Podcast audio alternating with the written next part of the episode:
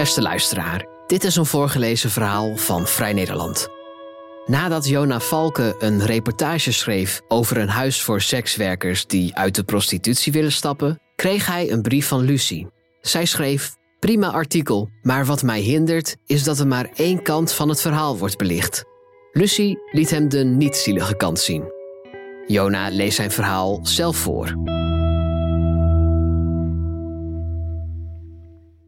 Midden op de wallen is een tweepersoonsmatras gedumpt. Het ligt in de schaduw van de oude kerk, net naast het stambeeld van Belle. Een prostituee die zelfverzekerd in de verte tuurt. Zij ziet er toch niet uit als een slachtoffer, onderstreept raamwerker Lucie. Ze werkt niet onder haar echte naam. Ze zegt wat klanten willen horen en wisselt van namen zoals anderen van sokker. Alleen toeristen kijken naar het stambeeld en lezen Respect sex workers all over the world. De klanten die deze maandagmiddag over de wallen scharrelen, kijken vanuit hun ooghoeken naar de ramen.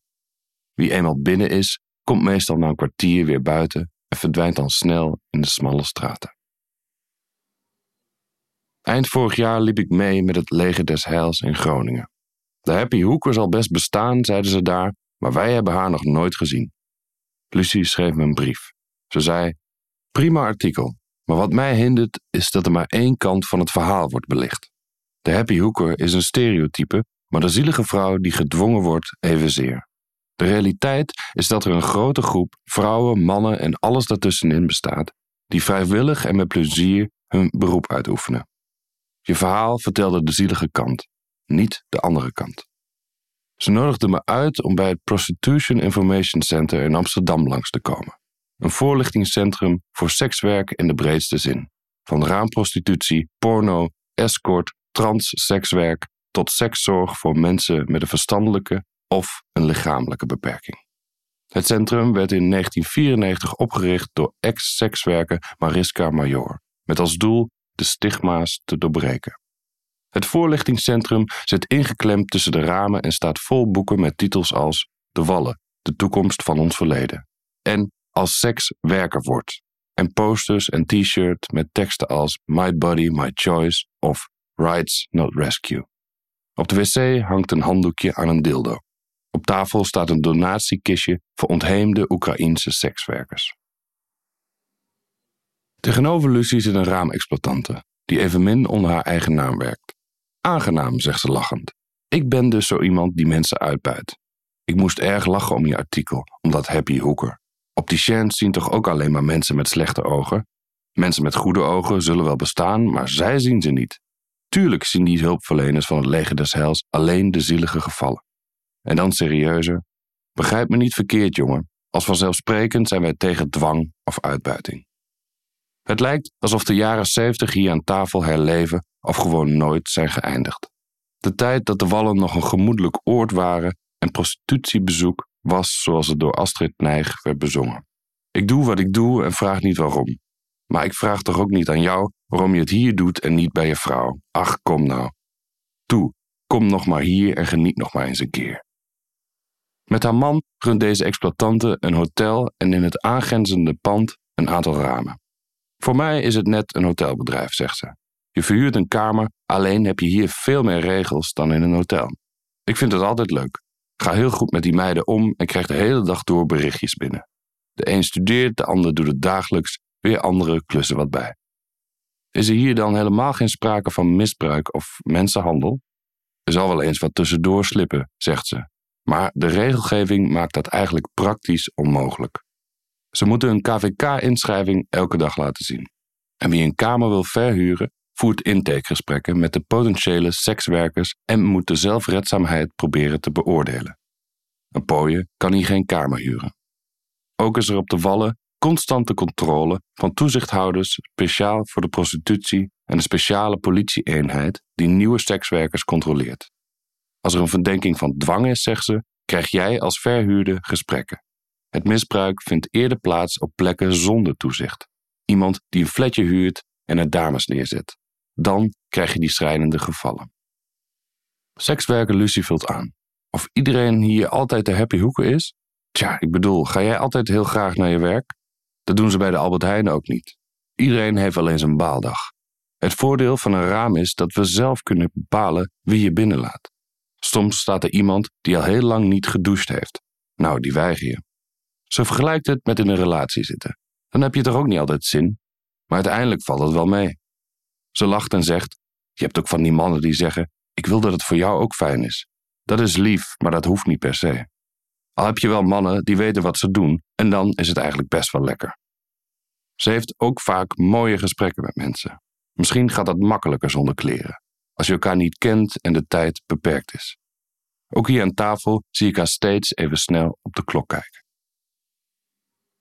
Het stoort Lucie en de raamexploitanten dat sekswerkers alleen als slachtoffers worden neergezet. Ine van Wezenbeek, hoogleraar seksuele ontwikkeling aan de Universiteit Utrecht, zat in 2019 bij Buitenhof en sprak over de Kamervragen die voortvloeiden uit een enquête van evangelische christelijke jongeren. Moest het Zweedse model, waarin niet de sekswerker maar de klant strafbaar is, ook in Nederland worden ingevoerd? Deze vorm van repressie vergroot de misstanden die ze zegt te bestrijden, zei Van Wezenbeek. Want onderzoek heeft aangetoond dat sekswerk dan uit het zicht verdwijnt en de afstand tot gezondheidszorg, politie en justitie groeit en de grip van criminelen groter wordt. Tegenover haar bij Buitenhof zat Anne Kuik van het CDA en die zei: Seks kopen is niet meer iets van deze tijd. Dat vinden we niet meer normaal. In hun onderzoek Duizenden slachtoffers van seksuele uitbuiting, Feit of Frame, uit 2019 schrijven Van Wezenbeek, Marie-Louise Jansen en Marjan Weijers dat het publieke debat sensatiebelust is en slordigheden onvermijdelijk lijken. Seksuele uitbuiting is volgens de onderzoekers eerder frame dan feit. Uit onderzoek blijkt dat 10 à 15 procent van de sekswerkers gedwongen in de prostitutie werkt.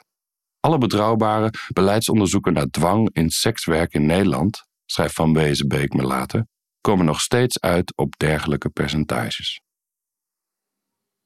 Het voorstel om het Zweedse model in te voeren werd door de Kamer van tafel geveegd. Inmiddels ligt er een nieuw wetvoorstel, de Wetsregulering Sekswerk, WRS. Ik ben ook tegen onrecht, zegt sekswerker Lucie.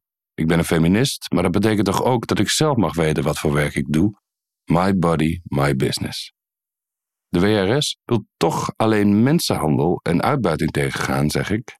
Ja, zegt Lucie. Een mooi idee, maar mensenhandel en uitbuiting zijn al strafbaar. Dus het is een anti-prostitutiewet. De hoerenhaat druipt er vanaf. Het grootste knelpunt, volgens Lucie, is de verplichte registratie in een database van de landelijke overheid. Paspoort, naam, PSN en telefoonnummer. Iedereen hier heeft een werknaam, maar dat is niet voor niets. Om de een of de andere reden vertrouwen wij de overheid niet zo met privacygegevens. Lekkende databases zijn niks nieuws. Alles kan gehackt worden. Zeker als er bekend wordt dat er een hoerenlijst bestaat. Dan worden sekswerkers heel kwetsbaar voor chantage en outing. Het was wisselgeld tijdens de kabinetsonderhandelingen, zegt Lucie.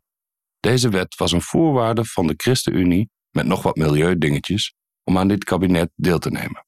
Met hun vijf zeteltjes gooien ze onze hele beroepsgroep onder de bus. Om in de terminologie van de christenen te blijven, zijn geruild voor vijf zilverlingen. Die wet zorgt voor pure achteruitgang met onnodige onveiligheid tot gevolg. Daarnaast worden sekswerkers het slachtoffer van de sekstoerist, of eigenlijk van buurtbewoners die zich verenigen in hun woede over de drukte. Want misschien zijn de sekswerkers niet het echte probleem voor de bewoners van de Wallen, maar vooral de toeristen die ze aantrekken. Met als gevolg dat sommige zichzelf progressief noemende Amsterdammers het woordje toerist gebruiken zoals er in andere huiskamers over de vluchteling wordt gesproken. De raamexploitante zegt: Als je gaat kijken, zie je gewoon dat het eigenlijk alleen maar druk is op de vrijdag en zaterdagavond. Vanaf een uur of tien tot een uur of één. Dan praat je dus over zes uurtjes in de week dat het druk is. Al jaren bestaat het plan om een erotisch centrum te bouwen elders in de stad. Maar ook in de buitenwijken wil niemand toeristen of sekswerkers. Ik was bij die bijeenkomsten in Zuid en Noord, zegt Lucie. In Noord ging het er netjes aan toe, maar in Zuid? Ik dacht dat Zuid zo deftig was. Stelletje hyena's waren het. Ze lieten de burgemeester niet uitpraten, nog voor ze één zin had gezegd. De actiegroep Stop de Gekte is volgens Lucie de meest luidruchtige van allemaal. Die willen dus helemaal geen toeristen, hè? Waarom je dan in het centrum van een historische stad gaat wonen, begrijp ik niet goed. Zuchtend hoort de exploitante haar aan en zegt: Er is ook een stay-away-campagne gestart door de gemeente Amsterdam tegen de Engelsen. Men wil betere toeristen in de stad. Wie in Engeland zoekt op een goedkoop hotel of een vrijgezellenfeest in Amsterdam, krijgt een ontmoedigingsfilmpje te zien. De arrestatie van een dronken man wiens foto en vingerafdrukken worden genomen. Het werkt niet, volgens de exploitanten. Zo maak je Amsterdam toch nog veel spannender als oord des verderf. Een collega sekswerker van Lucy sprak met The Guardian en zei dat ze de Engelse toeristen, ook als ze dronken zijn, leuker vindt dan bijvoorbeeld de Noord-Hollanders. Dat beaamt Lucy. Met die Engelsen kun je tenminste nog lachen. Naast boze buurtbewoners en een gemeente die graag andere toeristen wil, zijn er op de Wallen ook organisaties actief als Youth with a Mission of Outreach Victory Church. Ook Frits Rauwvoets, broer van voormalig ChristenUnie-politicus André Rauwvoets, is veel op de Wallen te vinden. Op zijn voorspraak kan hij normale baantjes voor vrouwen uit Roemenië regelen. Op zich mooi, zegt Lucy, voor wie dat wil, maar hij vertelt die vrouwen wel dat ze zich schuldig moeten voelen. Ik kreeg hem ook aan de deur, maar heb gezegd dat ik hem niet nodig heb. Nu zwaait hij alleen maar naar me en dan loopt hij door. Hij is erg dwingend naar anderen, maar hij weet dat ik toch niet te redden ben. Je gaat regelrecht naar de hel, zeg ik. Ze lacht en zegt: Ja, maar dan heb ik tenminste nooit meer koude voeten. Ook het leger des Heils heeft op de Wallen een soort huiskamer, net als in Groningen. Volgens de raamexploitanten gaan er vooral veel transpersonen naartoe. Die krijgen gratis condooms, dat scheelt weer geld. Maar het is natuurlijk ook altijd leuk als je ergens koffie kan drinken en een praatje maken. Veel buitenlandse vrouwen zijn ook gelovig, hè? Ik vind het leger eigenlijk altijd wel tof. Hun instelling is namelijk dat sekswerk nou eenmaal bestaat. Ze zijn tegenwoordig gelukkig ook pro-homo. Ze zijn niet zoals die anderen. Er is nu trouwens een vrouw van het leger die koffie uitdeelt bij de ramen. Ze was een man en nu is ze een vrouw. Nou, hartstikke leuk dat dat kan. Ik vraag hoe de toekomst er volgens Lucy uit zou moeten zien. Meer ramen, zegt ze kordaat. En al die smalle straatjes er weer bij. Daar heb je veel meer privacy, voor ons en de klanten. Het zijn ook niet onze klanten die voor overlast zorgen. Onze klanten komen en gaan. Maar de gemeente dacht, we gaan alle ramen concentreren op één gracht. Het is nu inderdaad super druk op dat ene stukje. Het is gewoon uitroken, een politiek spel. Kijk, geen buurt wil zo'n sekscentrum, dus dan krijg je ook allemaal rechtszaken. Politiek gaat om stemmen. In Zuid en Noord staat iedereen nu op zijn kop en partijen beseffen dat ze een heleboel stemmen verliezen als ze dit doorzetten. Zo'n sekscentrum is alleen een uitkomst voor mensen die niet in een club of in een raam kunnen of willen werken. Mannen of transpersonen hebben het hier moeilijk, dus die zouden dan prima in zo'n erotisch centrum kunnen werken. Als aanvulling, niet als vervanging. De exploitante zegt: Het is ook nog helemaal niet makkelijk om zo'n erotisch centrum te beginnen. Je krijgt het amper verzekerd. Als jij tien panden hebt, maar één daarvan is een raamprostitutiebedrijf, dan kun je nergens terecht met hypotheken. Een bankrekening openen is ook moeilijk. En als je al een rekening hebt, moet je goed oppassen dat je die kunt houden. En verzekeringen? Ik kreeg net een rekening binnen voor dit jaar. 14.000 euro voor één pand. Het is absurd en dat is alleen maar omdat het een bordeel is. Hè? Er is maar één verzekeringsmaatschappij waar je terecht kunt. Dat komt door het stigma. Terwijl een bordeel eigenlijk veel veiliger is dan een hotel. Want daar gaan ze stiekem roken en kunnen ze in slaap vallen. En terwijl de ramen zo goed worden gecontroleerd en in de gaten worden gehouden. De raamexploitanten moet weer aan het werk.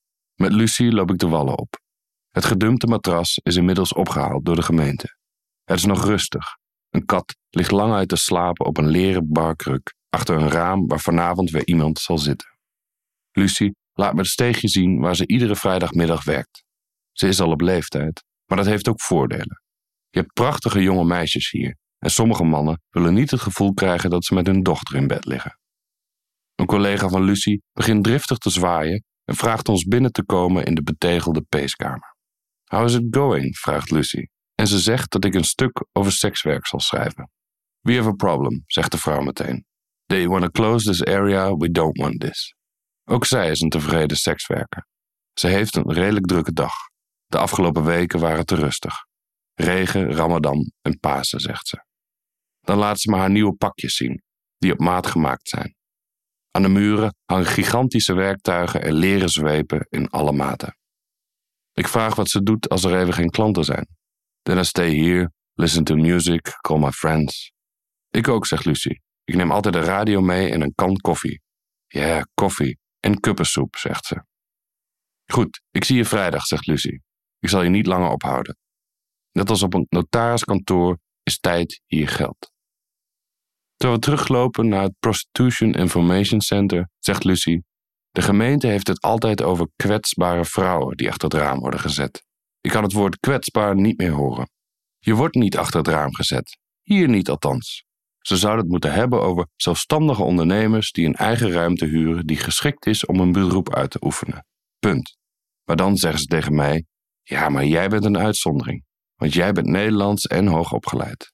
Maar ik ben geen uitzondering. Er vindt zo'n enorme vertrutting plaats hier.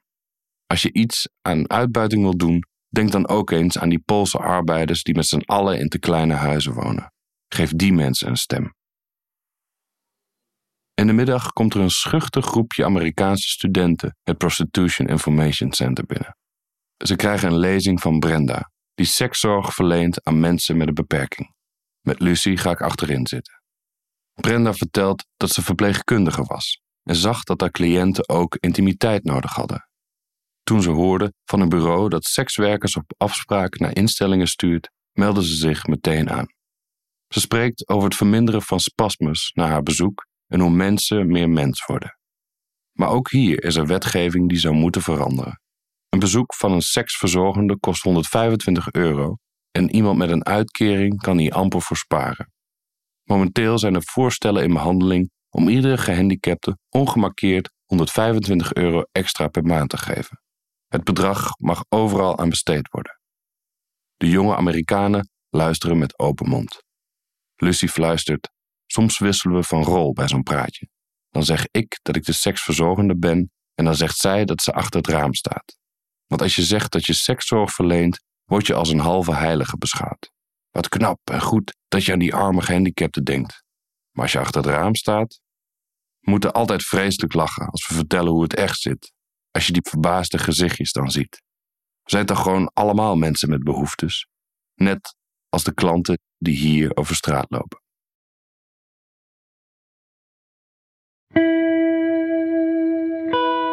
Wil je meer verhalen van ons lezen of beluisteren? Kijk dan op vn.nl of abonneer je op Vrij Nederland in je podcast-app. Voor onze trouwe luisteraars hebben wij ook een speciale actie. Een half jaar Vrij Nederland online voor maar 15 euro. Kijk voor de aanbieding en de voorwaarden op vn.nl/slash podcast. Bedankt voor het luisteren.